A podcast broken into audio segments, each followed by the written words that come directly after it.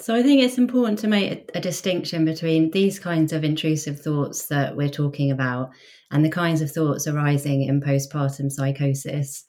So signs of postpartum psychosis can include mania, delusions, and hallucinations. And Action on Postpartum Psychosis are a great resource offering more information if you're interested to find out more. And of course, if you're having an overwhelming sense or intention to hurt yourself or your baby and making plans to do so, please seek help immediately by calling nine nine nine or visiting your local A and E department.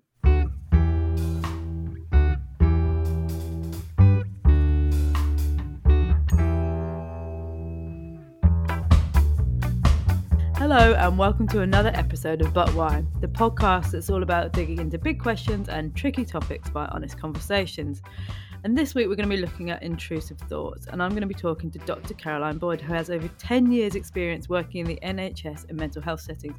And your, um, I just want to say your C V, your qualifications and the, the array of uh practices that you're qualified in is unbelievably impressive. I feel like over time I've dipped my toe into quite a few different therapeutic practices and you seem to be able to do them all. So yeah, you're extremely qualified. She is also the author of Mindful Mindful New Mum, which is, her published research explores mothers' experiences of intrusive thoughts and their babies.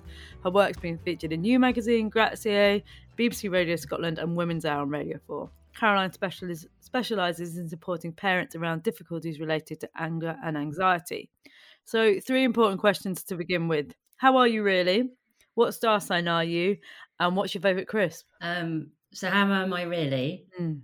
First question. I am better than I was. Um, it's half term for us and I wasn't feeling very well a couple of days ago. You know how it's as soon as you stop, you kind of get ill. Um, but it was quite a, a fleeting virus, I think, and I'm actually feeling like I had a much better night's sleep last night, so I'm feeling all right today. Yeah, bonus. Oh, thank goodness for that. I, it's so funny with half term. I always feel like they are actually put in at exactly the right time. The whole family begins to crumble, doesn't it? And you're like, we need, we really, mm. really need a, a reset. And then, yeah, lo and behold, hopefully you're, you're all back on track a bit. Star sign and favourite crisp, please. Star sign, I'm Aquarius. I don't know loads about star signs, but yeah, that's me. I recently had my birthday. Yes, I know a bit about Aquarius. I've got two Aquarius in this house.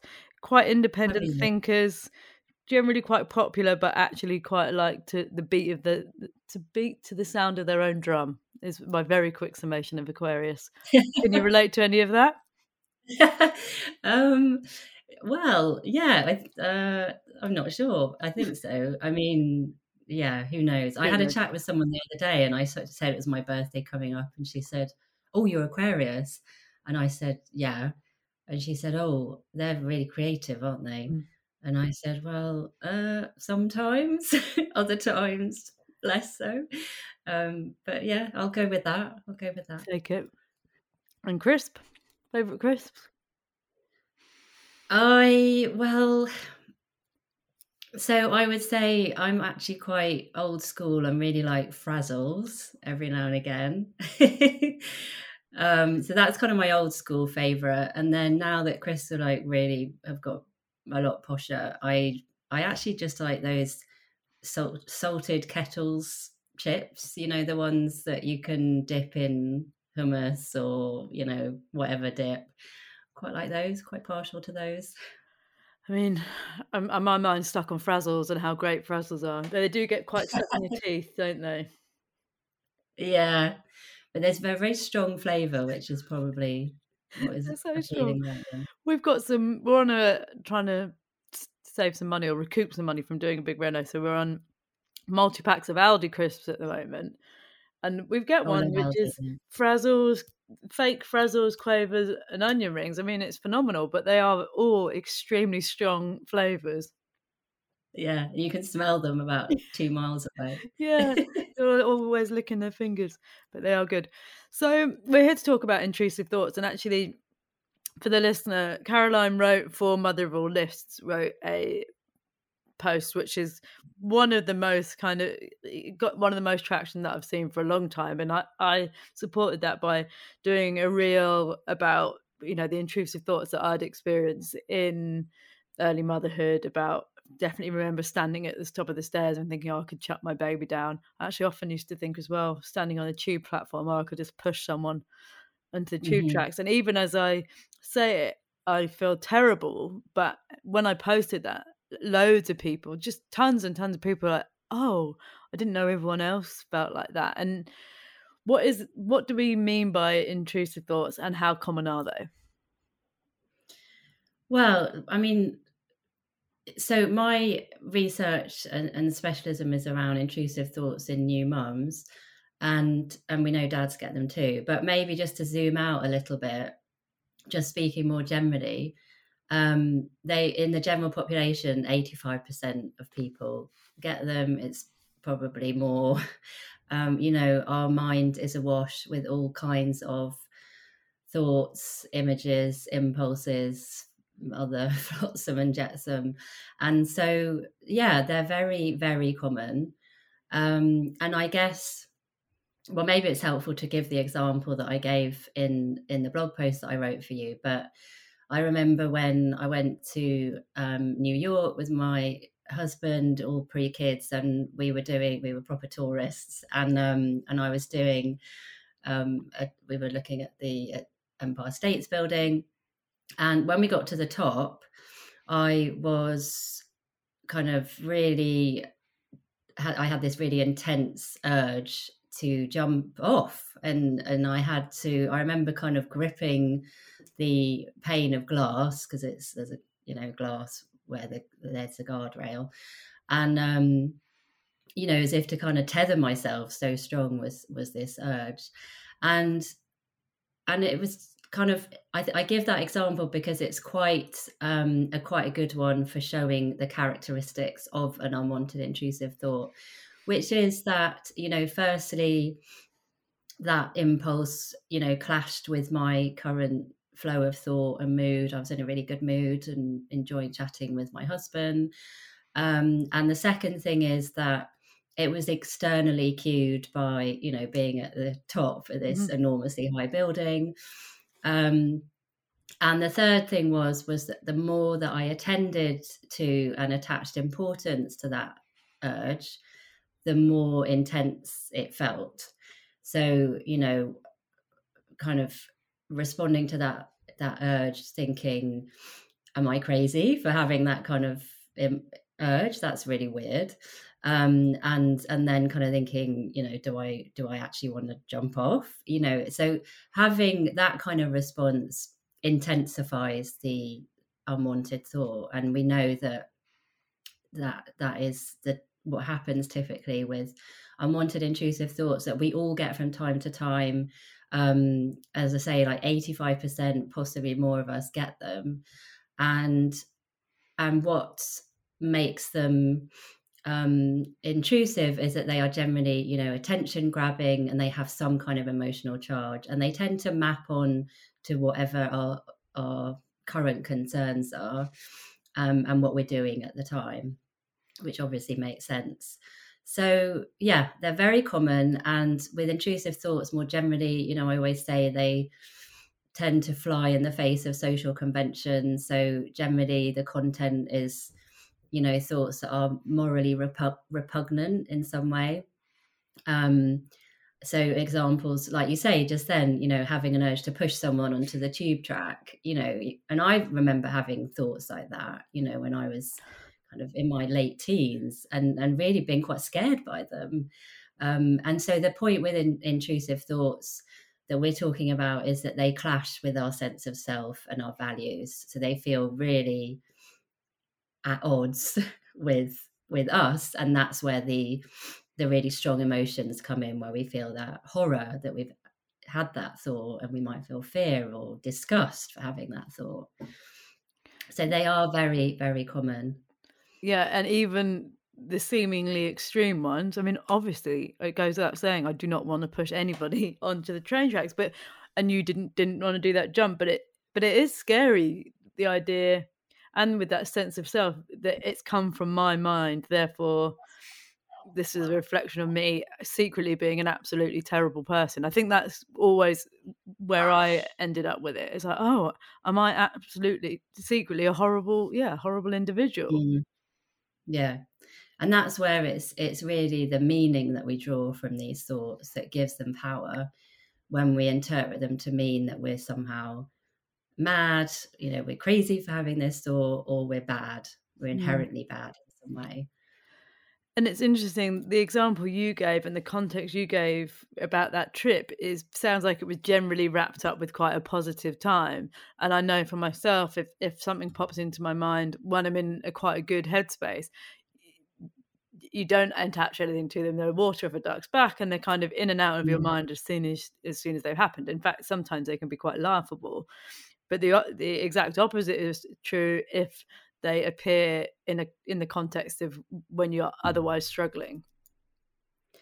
Yeah, it, yeah, and we know that they are more likely in the context of feeling very stressed, um, and that could be external stresses. You know, think of the pandemic that we've just come through, um, not feeling supported, um, and and feeling like you're struggling, um, and so. Yeah, I would agree with that. Absolutely. And I think that that really comes to the fore when we're talking about these kind of thoughts arising in parenthood, which is an inherently very stressful time. You know, it's, it feels, I think, for a lot of new parents, just like everything is happening all at once, and your emotions can fluctuate. You know, you can feel sky high and then dip down low in the space of a single day sometimes in those early weeks and months. So so it does it does also make sense that they they come up then. And then also I think, you know, as I as I said before, they the unwanted intrusive thoughts tend to map on to our current concerns and what we're doing at the time. And with a new baby, you know, we're as a new mum, you're hyper focused on that baby, you know, of course you are. So it's not surprising that we experience them in early parenthood and beyond. Can you give an example of the mapping that you're referring to? What the kinds of thoughts? Yes, and how that, because that was my one of my questions is what is the purpose of them? And do you think that sometimes, A, they might not have a purpose, or B, Uh, is it a case that they're trying to shine a light on something? Yeah. Um, let me, so I just, just in case people are listening and they're just one, it'd be helpful to have a few examples of mm. the kinds of thoughts. And then I'd go into, you know, well, why do we have these? Um, so in the literature, there is actually not that much um, there in, in the research, but a leading researcher called Nicole Fairbrother, who's based in Canada, her team were the first to make the distinction between accidental thought, unwanted thoughts of harm about the baby. So examples of those are, you know, having a, a mental image of dropping your baby down the stairs, um, or, a, or a word thought of, you know, my baby might suffocate. So those are really, really common, pretty much universal. Um, and then the other type of unwanted intrusive thoughts are those of intentional harm. So examples of those might be having um, an unwanted impulse to throw your baby against the wall, to throw your baby out the window. Um, and they are experienced by one in two uh, new mums. So actually that's a lot. It's a lot. Um, and it's I would say the likelihood is that actually it's more than that because of the worries around reporting these kinds of thoughts. It's likely an underestimation. So those are the those are the kinds of thoughts that, that I'm talking about. And obviously they're experienced by new mums as really upsetting, and they can feel, you know, really paralysing and, and destabilising, particularly in this time when you're kind of grappling with adjusting to life as a new mum. Um, you were asking, you know, well, why do we have these thoughts? And I think, you know, in a way, there's there's actually a few parts to to what my answer would be for that.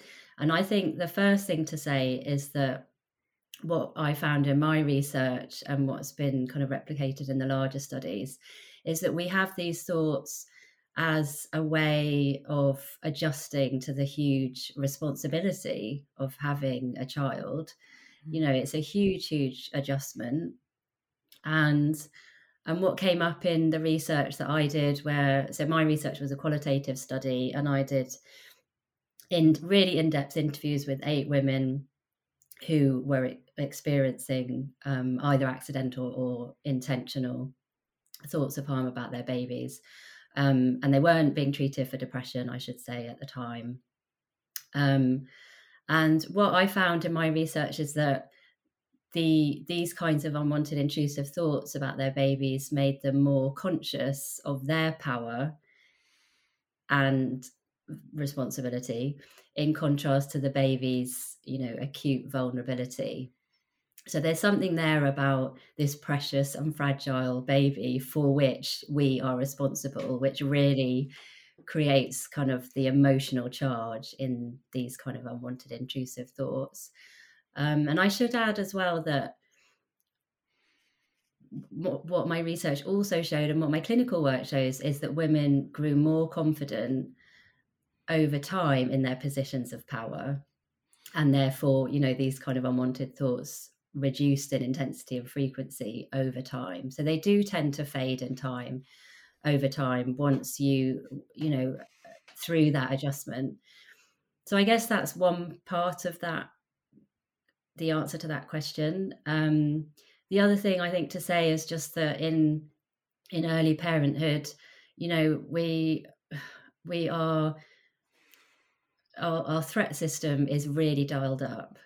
So we are particularly hypervigilant, you know, throughout a day. We've got so many, there are so many anxieties, aren't there? You know, whether it's fear of external judgment or a self-critical thought about, am I good enough? Or a what if thought about our baby's safety. And our brain can't distinguish between a kind of life or death threat, such as, you know, stepping out into a busy road and there's an oncoming car, or a internal experience like a, an intrusive thought. So what happens is that we get the same um, fight, flight, freeze response coming up in our body. Our brain sends the danger signal um, and releasing all that adrenaline and cortisol. Um, so we, we get the same physiological response to these these intrusive thoughts. Um, and and so they feel very powerful, and we get that very strong, you know, that we get these strong emotions like the shame, the horror, the disgust that we've even had this thought. Um, and then it can lead to, you know, if we do have that emotional response and, and then we make meaning of it where we interpret them to mean we're somehow bad or mad, then they become harder to dismiss, you know, and then we might, maybe we try to fight the thought, or we avoid things, tasks like, um, you know, it might be if we have thoughts about worries about our baby drowning in the bath or something around bath time, then maybe we start avoiding actually ba- bathing our baby. And that's where they can start to become more and more intrusive and upsetting, and it can become a bit of a downward spiral. It's so interesting listening to you, and and I don't think I know it implicitly, but I've never really acknowledged the the one of the most challenging things about that that chapter of your life is that you're just you're your mind is trying to process so much, isn't it? Not only is it processing the day-to-day task of looking after a baby if you've never done it, every single thing in in your life is is having to be readjusted. And so it's just, you know, your your body doesn't feel like it did, your relationship probably doesn't feel like it did, your day-to-day structure doesn't feel like it did. And we know it in every other part of our life. You know, if you move house, you expect there's some adjustment, or if someone dies, you expect there's some adjustment. But in that bit, the adjustment we expect so quickly, but it um, we don't really have the opportunity, I think, for your for your brain to do that. And and of course, then it latches onto the what feels like a very acute thing, which is, look, I have got this one. I I don't feel confident in myself or my sense of self, and yet I'm responsible for this tiny, fragile human. It's mm. it's a huge it's a huge thing to be working with, isn't it? It is, it is. And I think it's it's a really important thing to highlight, is that this transition is huge, and we have these expectations. And when I say we, I mean in Western culture that, you know, modern mums should bounce back effortlessly and unsupported. When, like you say, we've had these, gone through these huge changes in our brains. We know that there are brain changes that occur starting in pregnancy, which also dial up that hypervigilance and um, and that sense of um, that sense of anxiety, actually. So that is another way of kind of understanding these thoughts as as kind of normal, if you like. Um, So there's all sorts of changes in our brains, in our body, in our identity. And this is what I think Alexandra Sachs talks really powerfully about in the context of matrescence. And that's something, you know, for, for that we we need to honour and to to really understand those changes and and give ourselves time and grace to to adjust. And I don't think society helps us do that, and the structures aren't in place, I don't believe, to, you know, to really support new families. And I think the other thing is that we also have these huge pressures to parent perfectly. And, you know, this is where I'm talking about the myth of supermum, I call it, but some people think of it as the perfect mother myth. Um, and it's really this idea that as mums, you know, and we we get ideas about what the good mum is from a really early age, don't we? We get, we kind of get this cherry pick version of all the good bits, which we internalise. And so our idea of the good mum, which also, of course, combines with our own experiences of being parented ourselves.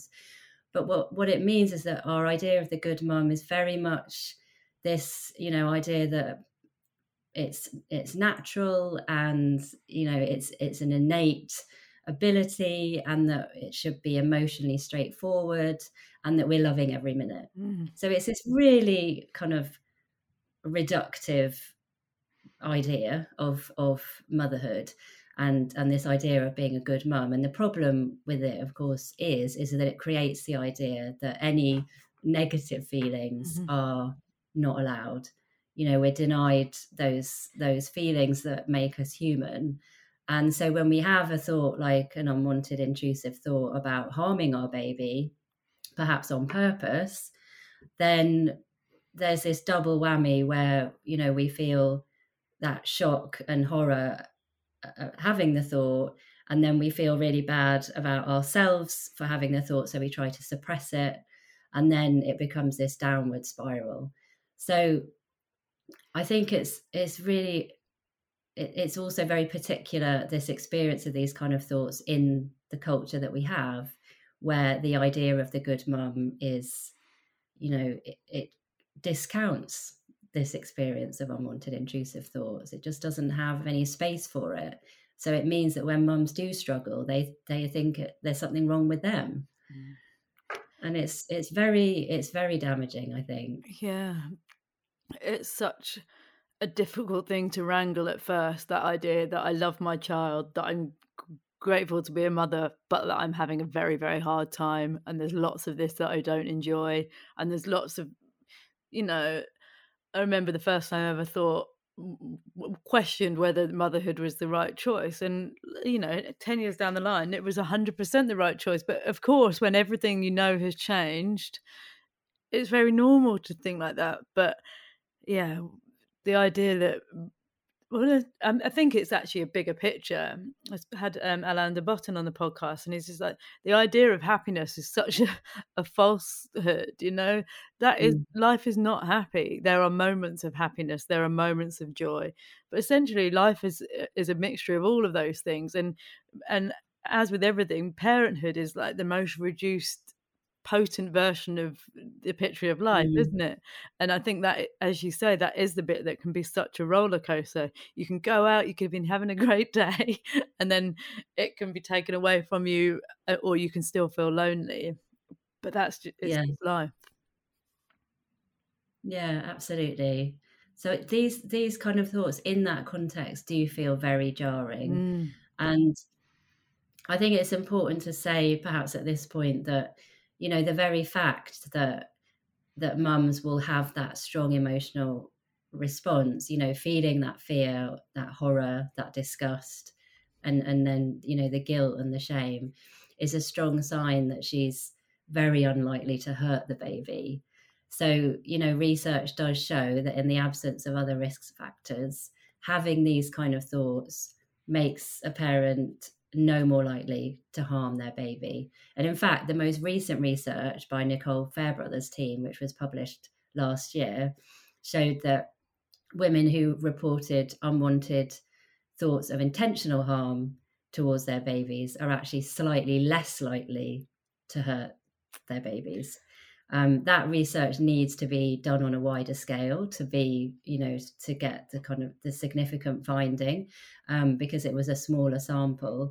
But it's, you know, I think it's it's obviously very encouraging. And I think that it's important for us as professionals as well to be able to sensitive, sensitively assess as to um, what kind of intrusive thought a mum might be having and the emotional response to that, and then of course the wider context you know needs to be considered as well. So if a mum does state intention to hurt her baby um, and or has a previous history of hurting her baby, then of course the risk needs to be taken seriously. But I think actually with the kinds of unwanted intrusive thoughts that we're talking about, um It, they don't mean that a mother poses a risk to her baby. So I hope that's reassuring for for some of your listeners today, um, just to understand that. And I actually, I've got an infographic on my blog that I shared um, from Nicole's team, which which talks, kind of walks you through what are intrusive thoughts, what are unwanted intrusive thoughts in the context of parenthood. Um, and actually the greater risk is is O C D because of the um, because of this emotional response around these kind of thoughts, and po- possibly also the lack of understanding. Um, but we know that seventeen percent of women are diagnosed with O C D in pregnancy and postpartum. So we really need to to be, you know, very thoughtful about how we're assessing these kind of thoughts and the support that um, that the, that mums get when when they report these kind of thoughts. And just to add that, the, that what we're talking about today in terms of unwanted intrusive thoughts about the about the baby, um, are these kind of thoughts are distinct from the kinds of thoughts that might occur in postpartum psychosis, which is a, you know a more rare condition, which involves mania, hallucinations, and delusions, where if, you know, the mother having a psychotic thought, it doesn't clash with her sense of values and her sense of self in the moment in the way that an unwanted intrusive thought does. Um, so maybe it's important to make that distinction as well. So almost, if I'm right in saying, if you're horrified by your own thought, that's actually quite a reassuring barometer that That that that is it is an in, intrusive thought. But I mean, you're you're so right. It's that that reaction to yourself is the bit that feels um, so powerful, doesn't it? That that's the bit that also, importantly, I think people stay silent about. Again, in the work that you've done and when you I've shared your work, it's that huge relief that people get that it's not just them. And often in early motherhood, it can be quite an isolated experience. Often your peers who are having babies, ch- the chances are, unless you're very lucky, they aren't your good friends. So you don't feel comfortable enough to say, oh, I, I thought this last night. Or mm. if you haven't got, you know, in the more traditional sense, that village around you, for someone to say, actually, don't worry about it. We've all we've all had those thoughts. It, it begins to fester. And earlier you touched on something that I definitely related to in terms of anxiety, where for a period, to give you an example, for a period I got really anxious when I got on the tube. And then in order to get on the tube and make it okay, I'll be like, oh, I'll get I'll get water and chewing gum and then it'll be okay. And then I became anxious about whether I could get water and chewing gum. And suddenly mm.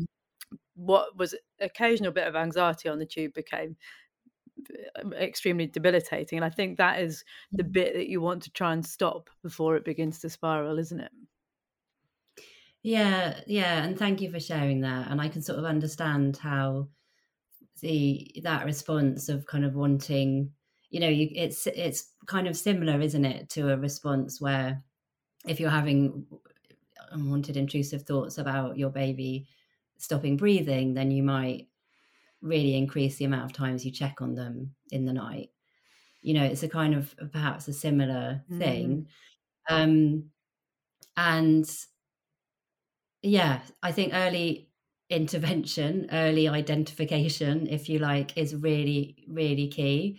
So I think one of the things that I really recommend for women and men too, because we know that dads get these kind of thoughts, is to talk to someone, um, to talk to, to a loved one, someone supportive, a mum friend who gets it as a first step. Um, and also to talk, if you feel like these kind of thoughts, that you're really struggling with them and they're getting in the way of everyday life with you and your baby, then, you know, please talk to your G P Um, or a, your midwife or your health visitor if you have a good relationship with them, because, you know, that talking with your G P, their role is really to understand the context for you and um, to get you the best support that you need. And I think, you know, women have contacted me on Instagram and said that the response they've had from professionals has been variable, and in some cases it's been really unhelpful, where having these sharing these thoughts, unwanted intrusive thoughts, has has been responded to with a kind of knee-jerk reaction, and, you know, in some cases involving social services because of a perceived risk to the baby. So that's where I think Nicole's Nicole Fairbrother's research, which I mentioned earlier, is becomes really important. Um, and I share on my on my website kind of steps for speaking with your G P about these kind of thoughts, you know, talking with someone first and thinking about what examples you might want to share that you feel comfortable with. Um, but the point of talking with with someone else is that it gives you a chance to to process these thoughts and to make sense of them and to understand, you know, that you're not the only one that gets them, and they don't mean that you're mad, and they don't mean that you're a bad mum, um, and to understand how common they are. And actually, with, you know, you asked at, at the beginning, like, why do we get these thoughts? And and actually understanding them as part of the adjustment to the huge responsibility of having a baby, we can understand them as a bit like an effective warning system. You know, they, if you imagine, you know, having your newborn and they're so tiny, and when you're, you know, a new mum, you may never have held a, a baby before. You know, that's the case for some people, or, or you may have done, but not for a long time. So they feel quite fragile. And imagine that you go somewhere where you're up high and you ha- you know, you have a worry thought of, what if I drop them? You know, if you imagine you're on a balcony and you have this worry thought, what if I drop them? So you, what do you do? You take three steps back.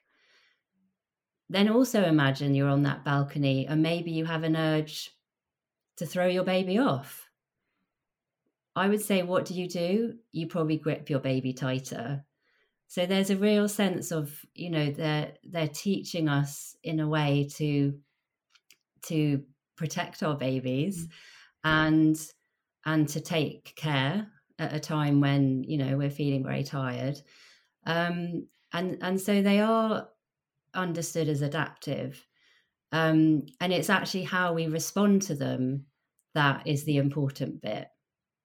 So, you know, the more that we attend to them and attach importance to them, or think that actually that it means we're going to act on them, the the louder they'll get, and they'll increase in power and intensity. So actually what we want to do is to try and find ways to to separate ourselves from these thoughts, you know, to notice them. So kind of to bring in those mindful mindfulness skills around noticing these thoughts and, you know, focusing inwards and noticing them with kindness, and and kind of bringing the context, you know, okay, so this, you know, I'm I'm feeling really tired at the moment, you know, maybe I'm just feeling really vulnerable at the moment, and I'm I'm getting these kind of worry thoughts.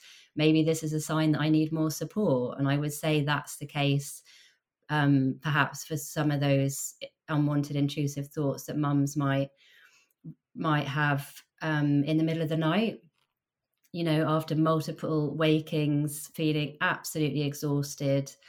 Um, I know that mums have described having unwanted intrusive thoughts of intentional harm, um, because it's, you know, you're talking about a mum in the middle of the night having all those not allowed thoughts and feelings, and we never actually really talk about what goes on in a mum's head in those moments. But maybe if we think about it for a moment, you know, in those overwhelming moments, your baby's crying and crying inconsolably, it seems. And we know that the baby crying for long periods is a, a very obvious, understandable trigger for having an unwanted thought of intentional harm. And, and so a mum is more likely to have, in that over, moment of overwhelm, an unwanted impulse to throw her baby out the window. Um, so in that moment of overwhelm, you know, that mum has gone into threat mode. Her emotional brain has taken over. Her thinking brain has gone offline. And if she perceives herself unable to cope and soothe her baby in that moment, you know, and maybe she's just been scrolling through Instagram and seen posts of perfect mums with their perfectly behaved, smiling babies, then that's going to be playing into those that moment too. Then she may well be she may well be then thinking, this is too much mm. and I can't do this. So she loses the context, and she loses the, you know, by the context I mean the the ability to kind of create a bit of mental space between that impulse and and that moment of overwhelm, to just remind herself, oh, my baby's teething, or I've had a really long day, um, and and to just bring the context to that moment. So what, what is important here is how she responds to that impulse in that moment of overwhelm, and how far she understands what's being triggered in her in that moment. And again, you know, as I said before, context is really important. And these, if you're having thoughts and impulses, you know, these unwanted thoughts and impulses a lot, and these moments of overwhelm are happening a lot, then they can be a really helpful sign that we need some extra support. Um, so that's something I think is just helpful to add. And, and then in the moment, to just, I would recommend for that, you know, mum in the moment of overwhelm to put her baby down safely if she can, or to hand over to a partner if she has one, and to step away for a few minutes to self-regulate, splash her face with water, um, focus on her breath if she can. And then she, she'll be able to, through doing that, bring her thinking brain back online again, and be able to kind of connect with what, what are the feelings underneath that impulse, and, and those fears, you know, I can't do this. And what are the unmet needs? You know, is it a need for more support? Is it a need for feeling validated and understood? You know, it could be it could be lots of different needs there that aren't being met for her. So yeah, I hope that's helpful, just to to add that these kind of thoughts can can be helpful to explore and to make sense of, and and sometimes with the support of a professional, sometimes I think, not. I think it's it's um it's so useful, and in my experience of, of various mental health challenges, and most specifically with anxiety, but I feel like, like these are quite closely related, actually for me, the moments that, that felt like the very bottom, you know, the moment when I did first seek professional help, ended up being the beginning of moving towards something else. It's kind of accepting that I'd reached my limits. And in the case of anxiety, actually, I look back and it's when it was acute, it's because there's a lot of things going on in my life and because of lifestyle choices that I was making. And, and similarly with this, if you ask yourself with kindness, why might my brain be putting out these signals? Because, because of all the, the reasons we've already talked about. And actually, if what feels like, as I say, the bit that is, this is unimaginable, why am I like this? If that is the impetus to finally say, somebody help me, let me go and sleep in another room tomorrow night, then yeah, weirdly, they are so often the turning points to getting help. And I always feel inclined to press upon people. In the, in my worst moments postpartum and in my worst moments of anxiety, I couldn't imagine how these things would ever change, and I was like, this is who I'm going to be now. That was always the narrative. Oh, maybe I'm secretly a bad person, maybe I'm now an anxious person, but there is always a way out of these things, isn't there?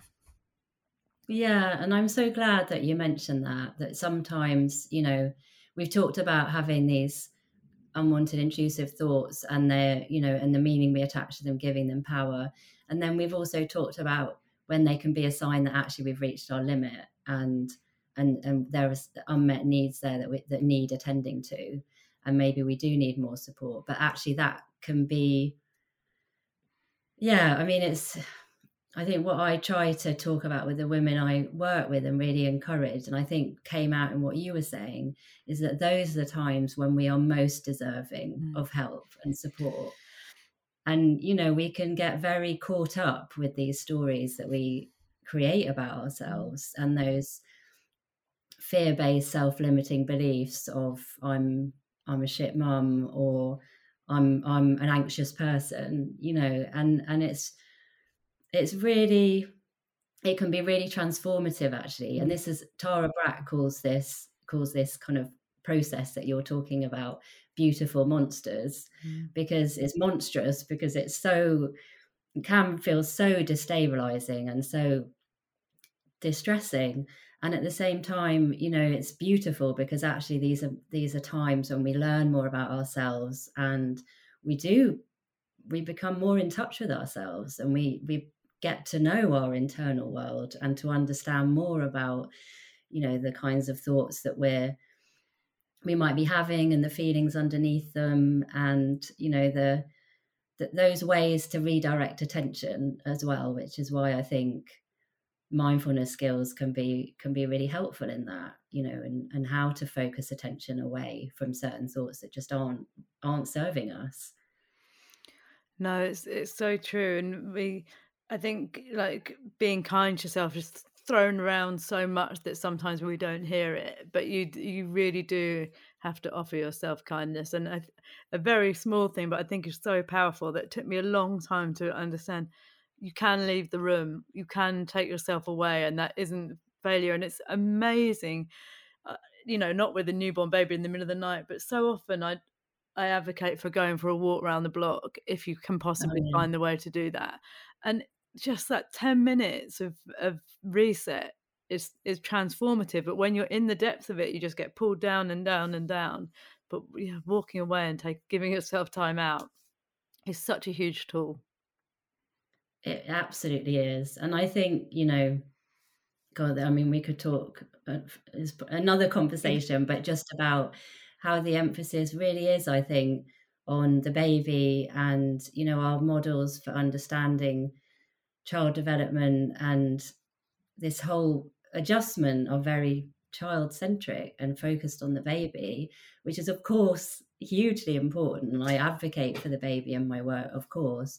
At the same time, it's so important that we um, we allow the, the mother to honour her own needs, because, you know, her needs are interconnected with her baby's, and and they need attending to as well. So like you say, you know, if anyone's listening and you've had a terrible night of broken sleep with your baby, maybe your two-year-old or your five-year-old, and you've had to leave the room and you've had to step away to regulate yourself, it does not mean that you're bad.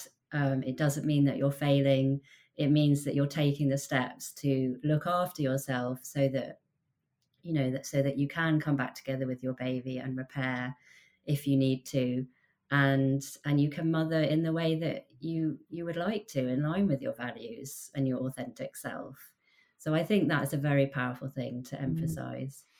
And I love the bit that you referred to with your thinking brain, because I think that is the other bit that's destabilizing about early parenting. I was like, I just feel like I couldn't get to that version of me much at all. Or mm. maybe I'm reflecting badly, but it, it, yeah, it's really difficult to get to that. But you're you're in survival mode basically for a huge chunk of time, and that's not something we're we're used to. So of course it's hard. Mm. What do you think helped, if it's all right to ask? What what tra- what was the transition? Yeah, what what sort of helped you get more in in a sense of your own identity as a mum? That that kind of fit for you? The I think mm, this is a really good question. I think that moving away from, I don't know if it's controversial, but I think I had a version of motherhood that was a lot about service, and that mm-hmm. that yeah. Whereas as I begun to be able to prioritize my needs a bit, oh, I don't know. I'm I'm I'm struggling because I think it's it's such a long journey. Actually, mm. you know, I can parent. Well, I can reflect on the baby days with relative confidence now because I've done it three mm. times and I'm this far down the line, so I've been able to reflect and learn. But I I I'm aware that I'm going to have to parent teens soon, and I will go back into that bit of of not necessarily knowing what I'm doing and my triggers being set off and my children feeling frustrating, and you know, so I yeah I, I don't know, I can't really answer that question other than to know that I do I fully believe in that, putting your own oxygen mask on in order to parent them better, yeah without doubt. There's a is it a, a young quote which is, there's no greater damage to a child than a mother's life unlived, or I've, I've misquoted that, but no, I think that sounds bang on. And I think Yeah, I think it's really powerful what you just shared, because actually it is about learning to prioritize our own needs, but that can feel very unfamiliar mm. and uncomfortable in a culture where women, and from the age of when we were little girls, it was about being, you know, self-sacrificing and nurturing and caring and ultimately putting others' needs above our own. So it does feel like it goes against the grain. And I think this is where becoming a, a mother can be really transformative, because actually it, it also involves, and obviously this is a process, um, a lot of unlearning around certain beliefs around ab- about ourselves, and mm-hmm. as you were saying, developing a kinder relationship mm-hmm. with ourselves, and, and also therefore our thoughts. Um, so I think that's, I think that kind of really is at the heart of certainly my frame for motherhood, um is is is learning to do that. And I think it's a work in progress for all of us, and understanding, I really like the idea of understanding parenting as, as in terms of seasons, you know, and matrescence again is really helpful for this. It's it's an ongoing process. It's not only when we become a new mother, but when there are different stages, and you know, like you say, moving into parenting teens, you know, and and just being, well, I think it comes back to self-awareness, doesn't it? And just really attending to your own feelings and, and needs and what's being triggered in you in that process, mm-hmm. and just continuing to to attend to that as well as what's going on for your kids. Um, and it's all done imperfectly. That was my, that was going to be my exactly that. Like the real, I think, you know, at the point that I became a parent, I'd always tried very hard at everything that I'd done, you know, worked well at school, gone to uni, got a career, like real good girl behavior, which is mm-hmm. fine. And then when you realize that you can't kind of ace parenting, you can't it, it, mm. because it's so multifaceted, and or if you can ace parenting, what's happening to your sense of self? And again, I think it's Alain de Botton or the School of Life have talked a lot about the good enough parent, you know, I'm trying to give my kids veg. I'm trying not to let them be on screens all the time. I'm trying to make them be decent people. But then again, of course, there are days when they just eat beige food, and there are times when they are on the screen more than I, I'd like. And, and that's okay, you know.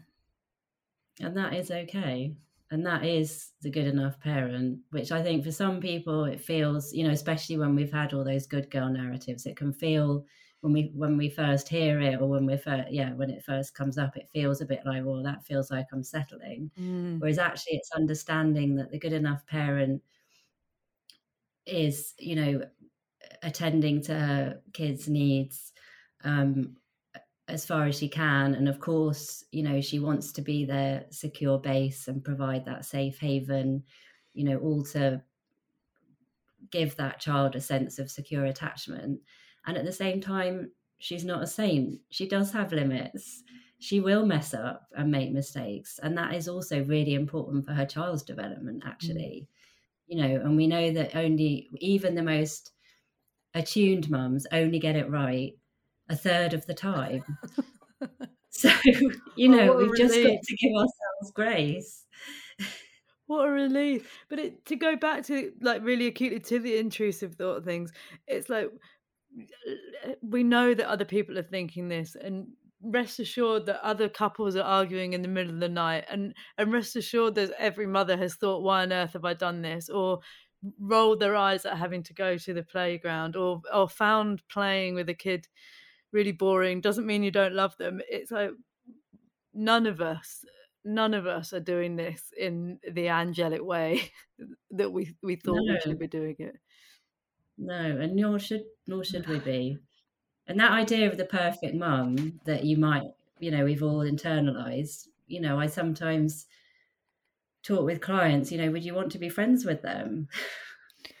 You know, it's, but not, we, being perfect is not what it's about. So like you say, being human, you know, bringing our own imperfect selves and show and showing up where we can. And, and also, because these things can be mutually true, attending to our own needs and connecting with our identities in a way that, in ways that we need to, because that will bring a wholeness to our sense of self, and that will be helpful for our children too, as well as for ourselves. Well, this is it. And th- I think we want to raise kids who, like, prioritize themselves, but above all, who can ask for help when they're struggling. You know, if I wanted to give one gift to my kids, it would be to know that I love them when they're anxious, when they're feeling like the worst versions of themselves. And it, it always comes back to this, but the only way that they can learn that is to see us model that. Absolutely, with all our vulnerability, because we all have it. Yeah, I laugh. I think my kids really definitely get to ex- ex- see all of the, the things that are me, and I, I'm I'm absolutely fine about that, you know. And I, I am very confident in saying to them, I can't do this with you now because I've got to do this. I love you and I will when I can, but I've got to go and exercise, or I've got to do this. And not, none of that is a reflection of you. And yeah, and I hope that they learn that learn those boundaries too. But we'll see. Yeah, no, I think that, you know, you're you're modeling the things that are important to you, and, you know, and they will they will pick up on that, and and they will also develop their own interests and the things that are important to them, and hopefully invest time and energy into that in line with their values. So I think it's, you know, it's all good stuff. Yeah. And I would say, just on, on intrusive thoughts, you know, anyone who's listening and feels like they're struggling with their thoughts, please just please do talk to someone and ask for help. Yeah. And, you know, chances are it can feel like you're taking a bit of a, a risk to to share it with a mum friend. Um, at the same time, you know, it's you m- more likely you will find that they've had similar experiences, given how common they are. It's I, going back to where we began with, like, online stuff. Every single time I go to share something that I feel is weird and a little bit, ugh, I put it out, and it's always the stuff that kind of gets the most traction. And there is nothing like that feeling when someone goes, oh yeah, me too. Me too. Yeah. It's like, oh, what? This thing that was my, like, thing that I thought was weird or bad or strange, oh no, it turns out you're all doing it. And and it's just the most, yeah, relieving feeling, isn't it? It's just what makes us human. Exactly, exactly. And I think it, yeah, it provides huge relief to understand that you feel, yeah, to have your experience shared and to feel that you're not feeling, you're not being judged in that.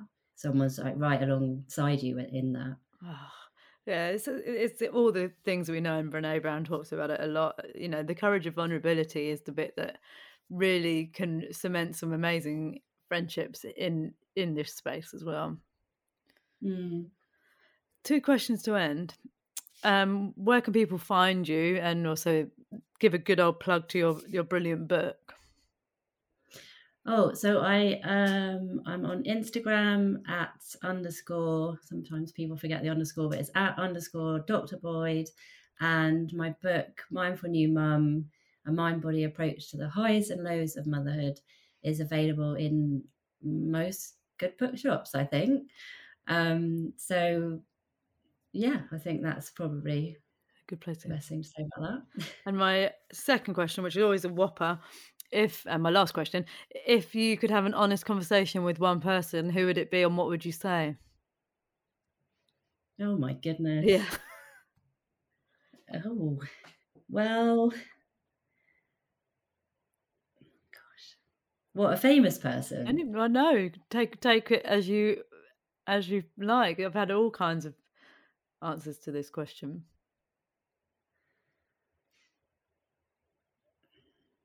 I mean, I'm not, I'm thinking of people like Rozsika Parker and Adrian Rich, who have written so honestly about motherhood. So I think I'd want to have a conversation, I think, with one of them and and learn from them and hear their experiences. So maybe that. I'll go with that for now, I think. Yeah, I'll go with that. It's so interesting. Again, being kind of several years down the line and on the digital thing, but also in parenting, and like the, how the narrative has changed from when I began in this, and no, it felt like nobody was talking honestly about parenting. And then I wonder whether we're in a new wave where, oh, I don't know, it's fascinating, the journey of, of this, isn't it? It is, yeah. And I think there is a lot more talk on platforms like Instagram, honest talk about parenting and, you know, experiences that that don't fit with the perfect mother myth, and that is incredibly helpful, and kind of, I guess, alternative stories of motherhood, mm.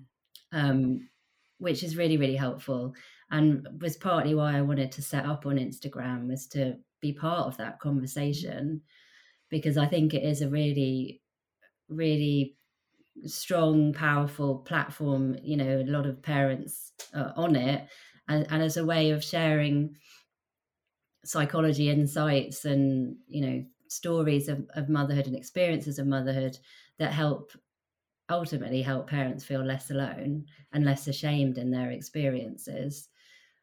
And then at the same time, I think, you know, we know about social media, the thinking about the light and the dark of it is that, of course, you know, the research, I think, consistently shows that detrimental impact it has on our mental health, and actually how those kind of curated feeds that really reinforce the some of those messages around the perfect mother myth and the super mum myth are just incredibly unhelpful. So I think it's it's kind of both and, isn't it? And I think it it does mean more countering those myths and to continue on. And, you know, I first set up on Instagram to share my research findings around unwanted intrusive thoughts, with the knowledge that, you know, my research was published in a journal, and parents don't, you know, they don't tend to, people generally don't tend to read journal papers, um, perhaps least of all tired new mums.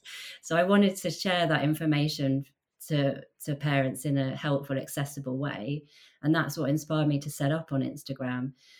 I think it's a constant di- uh, constant um, dilemma, I suppose, about about how to engage with social media in a way that feels helpful, but also helpful for you know, me as a therapist, for you as a very kind of high profile voice, um, so that you don't get too wrapped up in or caught by the darkness of social media. That's it. You've exactly touched on the thing that I can't quite wrangle. I, I feel proud, and you know, I know why this journey has unfolded, but I also ask if it was the right one, if it shifted some narratives and a different, and again, this is a whole different conversation, but less around the super mum, but around the idea of uh, marrying a career and motherhood, and that it, you can do it all, and that you can, you know, make a profession of motherhood, which is definitely ill-advised for so many reasons.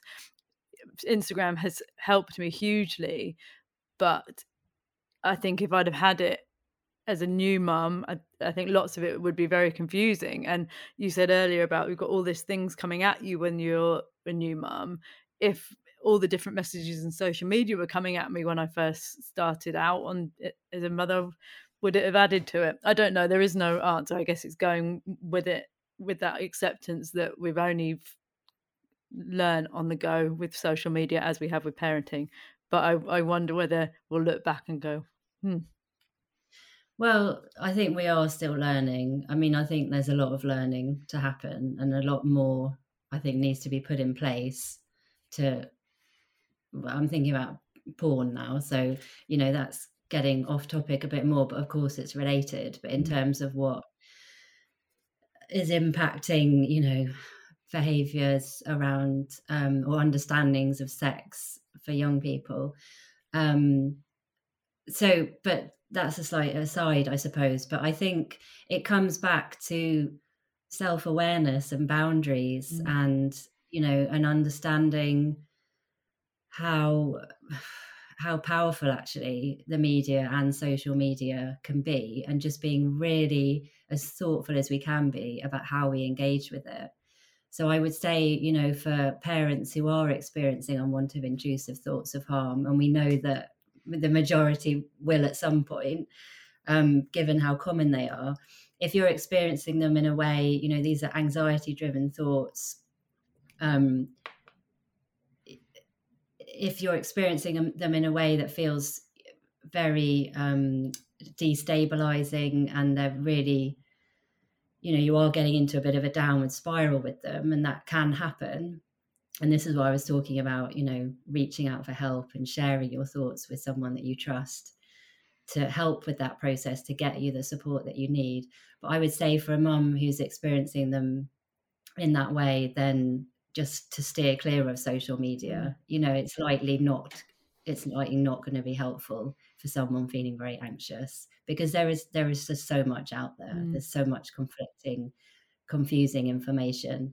Um, and so I think, yeah, just, just keeping clear of it for the time where you're feeling anxious is is probably advisable. Do you know what? I had um, Gemma Stiles on the podcast, and we talked about social media, and she just gave a great a great analogy. If you're feeling a bit vulnerable, a bit tired, a bit anxious, you wouldn't go into a room with several hundred or several thousand people that you didn't know and try and get their opinions on something to help yourself out. Like, that is, it's so obvious. If you're feeling a little bit like that, you go, you shut that door and you go and have a cup of tea with someone in real life that you know. And I think we really have to remember, although it's digital, it is the equivalent of throwing yourself in that. And then on another day when you're feeling confident and extrovert and you want to go and, yeah, socialise with people, go on there, but try and boil it down to quite a real life version like that. And it's so obvious. Yeah, I'm feeling mm. hormonal and a bit insecure. Yeah. You're not going to want to go and hang out in the lion's pit of many people. It's so true. Anyway, I'm very aware of time. Thank you, Caroline. This has been everything that I hoped it would be.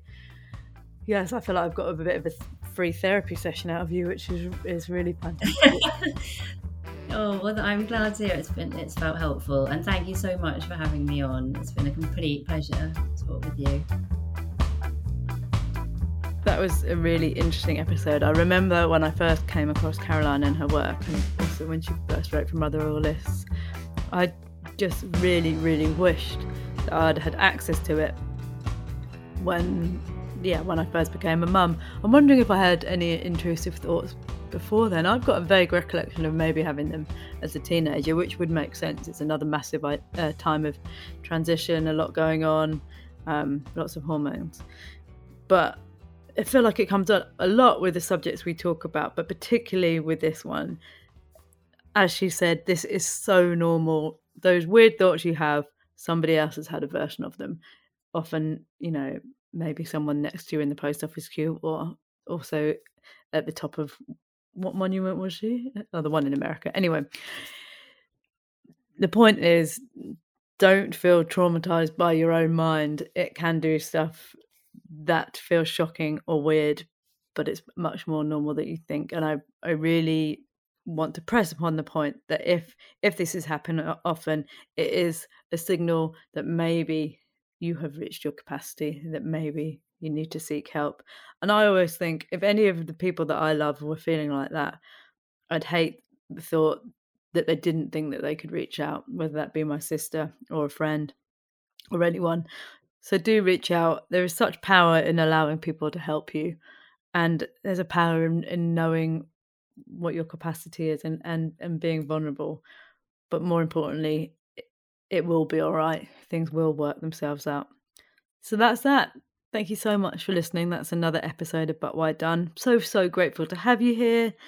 Please join me next week for more honest chats. And in the meantime, rate, review, subscribe, share it with your mates. It all makes a huge, huge difference. Or come follow us on at But Why Podcast on Instagram. I am now off to do some dusting. I am always dusting, but this house is always dusty. It's a real problem if you do a big renovation like we are doing. You get some rooms that get finished, but while other rooms aren't finished, they are constantly filthy. I've got a lovely bathroom, the kids' bathroom, which is checkered. In fact, you can find us at The Forever Home on Instagram. But it's a beautiful bathroom, but already the grouting is filthy because it's had builders and dust ingrained into it, which is pretty depressing given that it's brand new. Anyway, first world problems. Wishing you a good day. Catch you next time. Bye bye.